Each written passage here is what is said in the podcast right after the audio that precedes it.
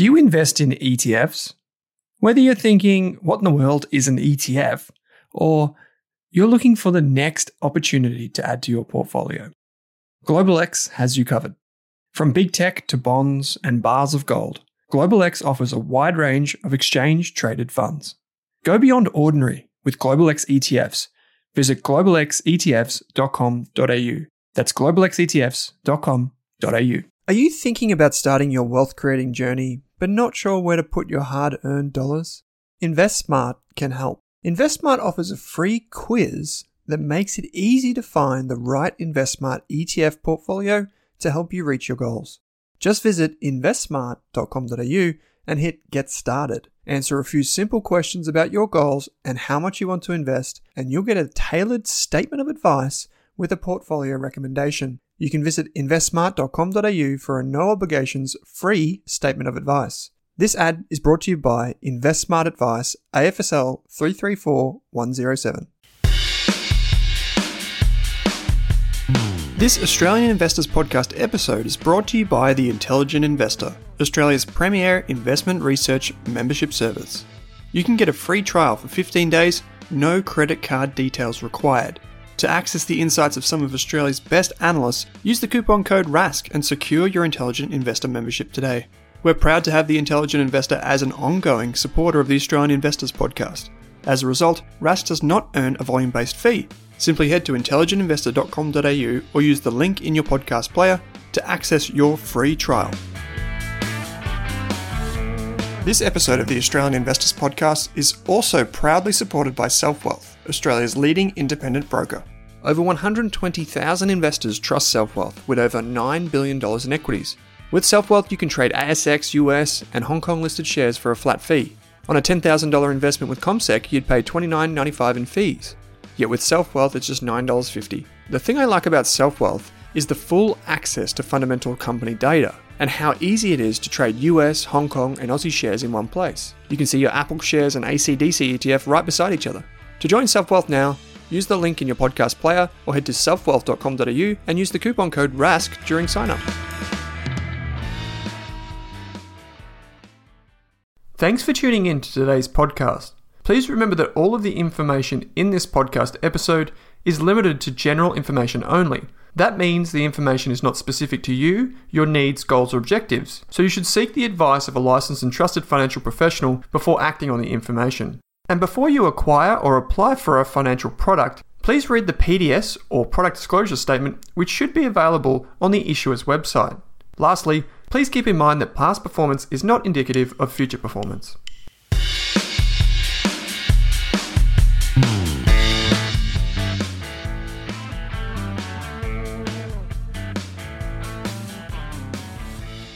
In this short episode of the Australian Investors Podcast, I'm joined by Kanish Chugh from ETF Securities as we dive in to the ETF Securities NAM India Nifty 50 ETF or NDIA on the ASX.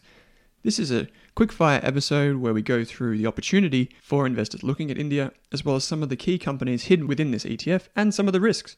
I hope you enjoy this short episode of the Australian Investors Podcast. Kanish, mate, thanks for taking some time to join me on the program. Always a pleasure. No, Owen, thank you for having me again. Yeah, it's uh, it's always a delight to talk ETFs. And today we're going to do a bit of a, a rapid fire kind of episode where we talk about one of the ETFs that's really interesting in the Australian market, and that is the ETF Securities NAM. I think that's how you pronounce it, NAM. Mm-hmm. India Nifty 50 ETF. So it's on the ASX by the ticker code NDIA. And yes. the reason why I say this is interesting is for a few reasons. Obviously, it's it's quite popular amongst investors who are thinking from a top-down macro approach. What is the next, you know, region, market, um, country that I want to be exposed to? You know, we've seen this tremendous economic success from China. So, what's the next market? Naturally, everyone look over the border to India, um, with a huge population and obviously a lot of technology um, and industrial focus. But for years, it's been very hard for Australian investors to get exposure to India and in particular the Indian stock market. For a very, there's been over the years, there's been a f- fair few reasons why that's been the case. One of them being that it's actually very difficult to buy direct stocks. Um, so, it, maybe we can just start off with, uh, you know, I guess why did you guys come out with this this product, this ETF, and what's the opportunity there for investors? I think I Owen, you know, to, to take your mind back, so we launched this fund in August 2019. So it's it's coming up to sort of just it's just ticked over two years now. The fund itself was the first passive ETF that provided investors exposure to the India market specifically within Australia. So what previously were Australian investors going to do if they wanted Indian exposure? Um, well, there was one option they could buy an active manager, of which there were a few around.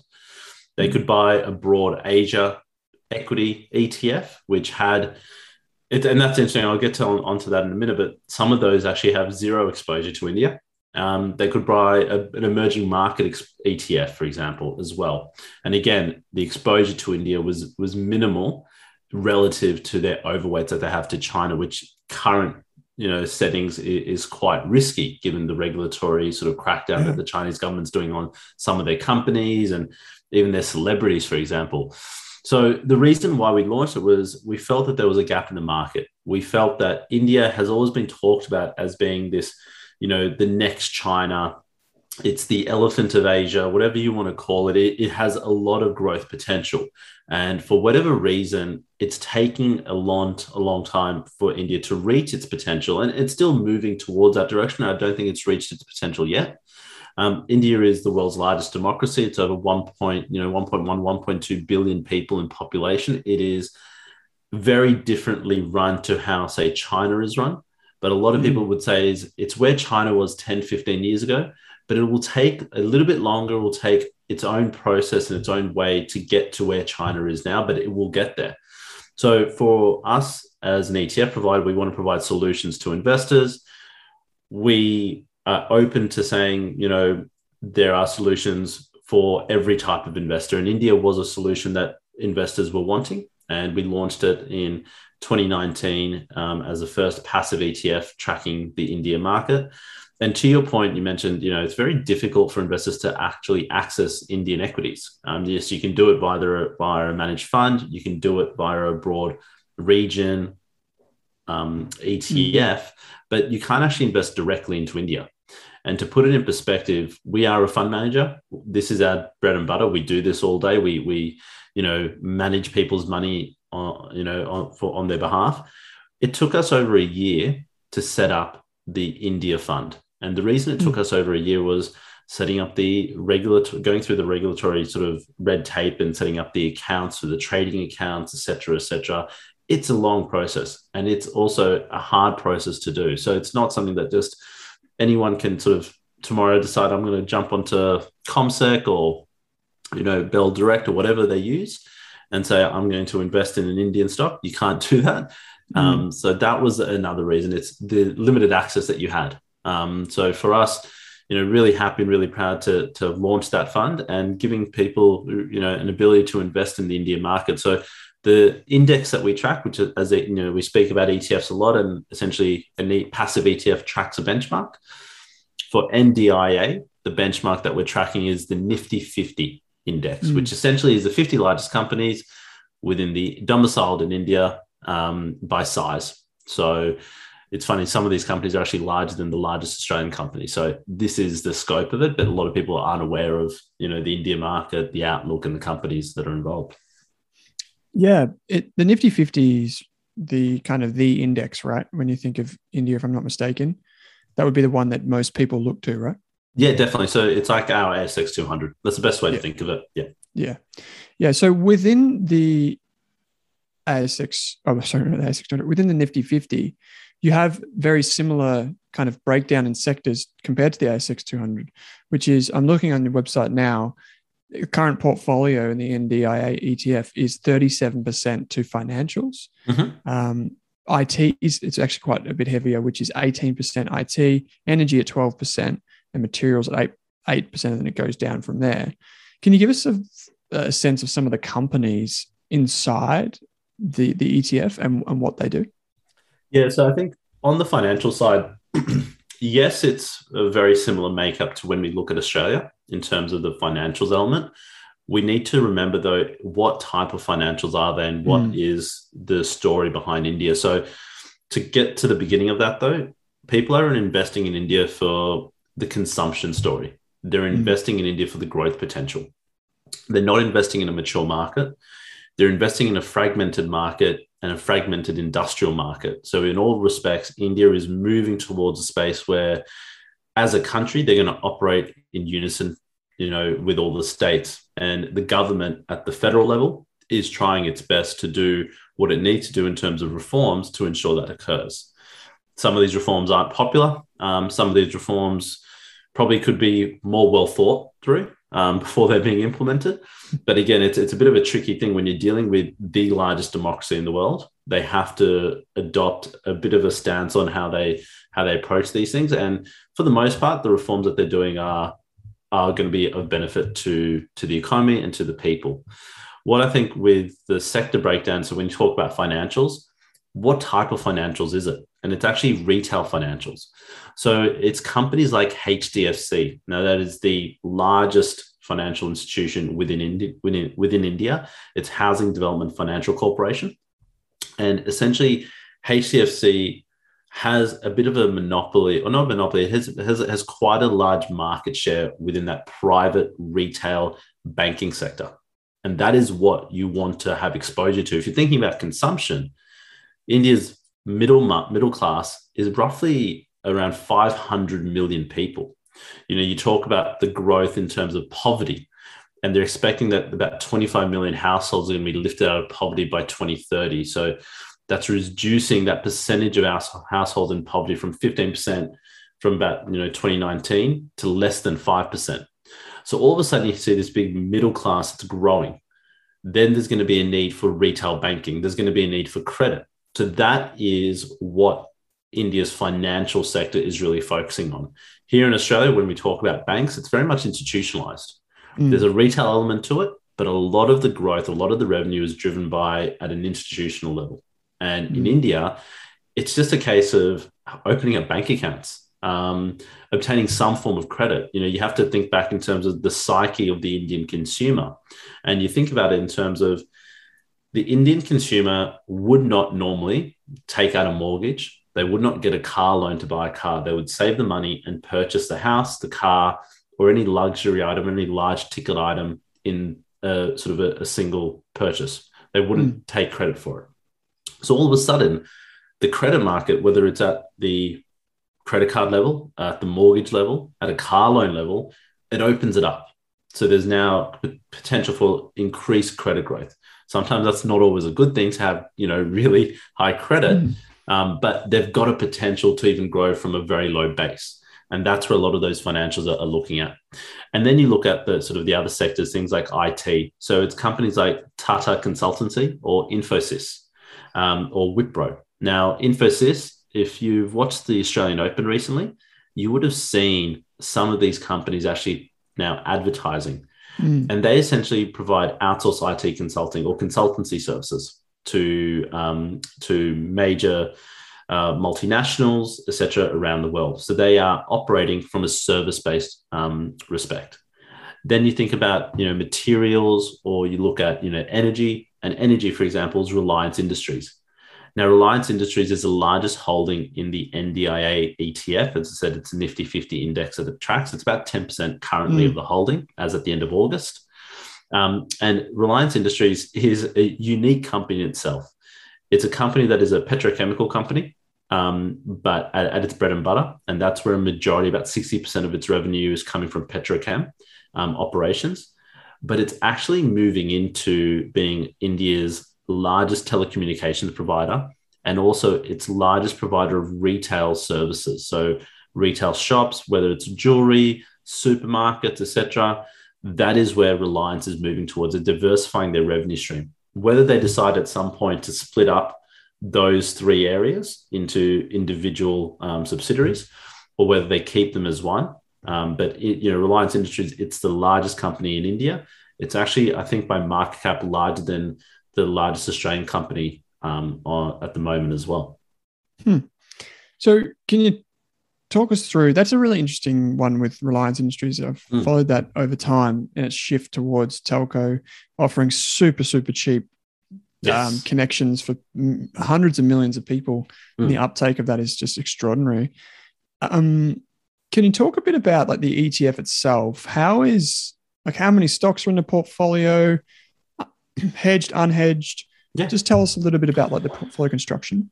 So the, the ETF itself, it, as I said, it tracks the Nifty 50. So it has exposure to the 50 largest companies in India. So it's 50 stocks essentially. Uh, Mhm. It has its rebounds every quarter, um, but there's not much movement in terms of the change of names in those companies. Um, with a lot of the big market cap indexes that, or the market cap ETFs, whether it's the Nifty, you know, the NDIA ETF or you know ASX 200 ETFs, you don't see much changes in the names of the companies, but you may see some movement, you know, go moving up or down in terms of their rankings. The ETF itself, it's unhedged. Um, and so for us, in terms of the currency between the Australian dollar and the Indian rupee, it's actually been quite stable um, over the past 10, 15 years. There hasn't been much volatility within that currency, um, volatility between that. And then the last thing I think to point out is the actual ETF has to take into account certain tax implications that, that occurs when you hold Indian stocks. And that again is just another level of why an investor from Australia would not want to purchase or not look to purchase the actual stock, you know, let alone the access, but all the other sort of admin and the tax potential consequences. So the ETF has to take handle of that as well. Um, from a from a fee point, it's 0.69% per annum if you held the fund for one year. So what does that mean? You know, for thousand dollars, if you held it for one year and that thousand dollars stayed um, uh, sort of constant, the fee would roughly be about six dollars ninety. That's your fund management fee, and then obviously as an investor, you would have to might pay you know your brokerage costs, etc., associated with trading or holding that that ETF. So can you just double click on that um, the tax situation here? Can you just give us um, an example of uh, that playing out, like in terms of the benefit of having it in the fund? Yeah, so essentially what we have to do within the fund is we have to account for potential gains that on the holdings that we have. So we have to accrue that within the fund. So there's a potential cost that the fund has to incur as a result of holding Indian equities. Now, Right. as a result, the performance on the fund and the benchmark performance, which is obviously what we're trying to replicate, may be slightly different. And that is Right. part and parcel of holding Indian stocks. It's sort of, if you're holding it from an outside perspective, that is just something that you have to face and you have to try and work through the best solution to, to manage that. And for us, we're managing that by accumulating, you know, taking into account and forecasting those costs and those tax consequences of the underlying holdings that we have. So it is, Hmm. again, just another level of complexity that goes with holding Indian shares and Indian stocks. It's, you know, I think it's a, a country that has so much red tape, um, which they're trying to streamline at the moment. But it is, you know, something makes that makes it very difficult then for an investor to invest in India, which is why an ETF becomes a really easy solution to do so. And you, you know, from from where we sit, it's potentially something that people really need to, I guess, open up their eyes. They, they sort of know a lot about China. They say, okay, Chinese um, as a market, the China market, it's going really well. There's some really big companies in there. Everyone knows about them. There's a really good growth story there. But what about the rest of Asia? Um, Mm. And so don't be fooled into thinking that you have Indian exposure or Indian market exposure if you hold a broad Asia market fund, um, because you might not even have any exposure to India. Um, so one of the largest broad Asian ETFs in the market actually has 0% exposure to India. And Mm. which is why we're saying, you know, just do your research, pick, you know, really open up and, and lift up the hood of those ETFs and understand if you want Indian exposure, well, then there's options available to you, like a single country um, avenue such as NDIA. Um, yeah, because I was going to bring up the, I guess the tracking error to the index because it is wider than your other products. So I was interested to know why that was the Yep. case, but I guess it makes sense. Um, as we record this September first, 2021, since inception um, on the fund is around about 11%, so just just shy of 11%, which is pretty impressive um, over the last few years. So good start. Um, couple more things I might ask you is um, one just around you know when people are investing through in the ETF, um, should they be thinking of this ETF as you know what we call a, a core or, or, a tactical ETF? Like, how would you perceive people using and investors using this ETF in a portfolio? So the way in which I, I, I sort of envisage this being used in a portfolio is as a satellite component. So yeah, right. it is not a core, it is a growth allocation. If you think about where India can be in 5, 10, 15 years, it is a market that will grow and will be, you know, one of the biggest economies in the world. But mm. In that journey, you're going to have bouts and periods of some volatility. And some of those are going to be driven by global events, whether it's COVID 19, and we've seen that more recently. Some of those could be driven by more domestic um, policies from the government, for example. And we saw that when they tried to put some mon- you know, demonetization reforms, for example. Um, but overall, it is a growth. Um, it's a growth area. It's a growth theme, and it's a satellite component. So in the same way, you're looking to use and allocate to Asia or to China, I would take that same view and how you allocate to India. Allocating it to it from a tactical perspective, which is very short to medium term, I think it's always hard to time the market mm. generally, whether it's the Australian market, whether it's you know the US. It's probably going to be even harder to time the Indian market because, as I said, it's going to have potential sort of bouts of volatility um, and fluctuations in that journey, but it will continue to grow in the long term. And as you mentioned, you know, since inception, the fund itself has had really strong return of about 11%. Um, you know, even looking back in terms of where it sits as as at the now these this data I've got here. It's to the end of July. Um, it's not to the end of August, but over five years, the annualized return on the index, because obviously the ETF is only two years old, but the annualized return on the index is roughly around 12.6%. So, again, in between those, there would have been some potentially leaner years. Um, but, you know, over the past one year, I think it's up nearly 47% to the end of August. Um, yeah. So significant outperformance, especially when you consider broad Asia, broad emerging, and China specifically. Mm. So is it? It's yeah. In my opinion, it's definitely one of those ones that's uh, perfect for a tactical exposure or satellite exposure to to a market that if you believe India is, you know, going to keep marching forward economically, mm. um, there are some great businesses in India indeed, and it's been so hard to access for such a long time. Um, okay, so just in conclusion, then, if people wanted to find out more information, um, see what's in the portfolio, see how it's constructed, where could they go? So the best place to go would be our website, so www.etfsecurities.com.au. And mm-hmm. if you they hover their mouse over the product section um, sort of tab, they can click on our NDIA fund there. And once you're on the product page, there's some useful content, whether it's articles that we've written, it's just information on the fund itself.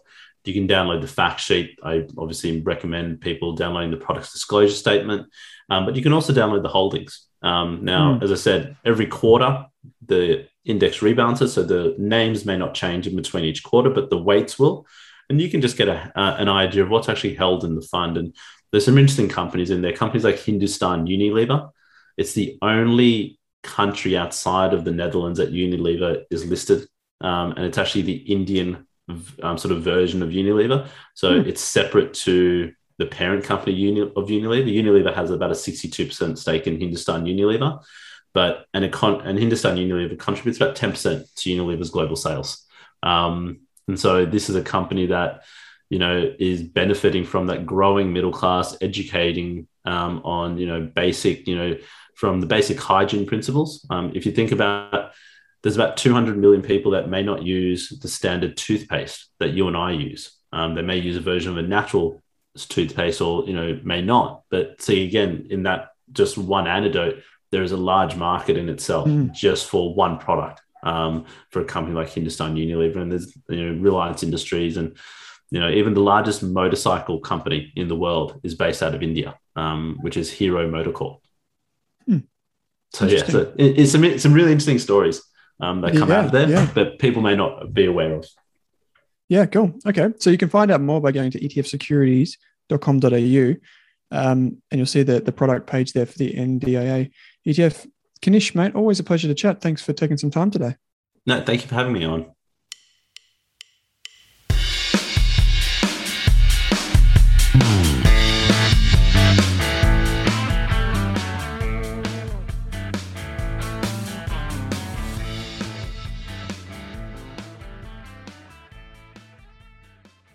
For more than a decade, I've been hunting for the best investors and their methods, strategies, and tools for investing. After years in the industry, countless books, a few degrees, and 1,000 podcasts and live shows, I've rolled this accumulated knowledge into something called Rask Invest. If you've ever heard me talk about a core and a satellite, active and passive, true long term compounding, or you simply want to know exactly how I would invest, now is your chance. Rask Invest is our new investment service, designed for all types of investors who want professional management of their core portfolio at a low cost from a team they trust. Rask Invest helps you automate your wealth creation and passive income. Simply click the link that says Invest with Owen in your podcast player to join one of our live platform walkthroughs or book a call with us. You can also view the Rask Invest PDS and TMD and get invested with me.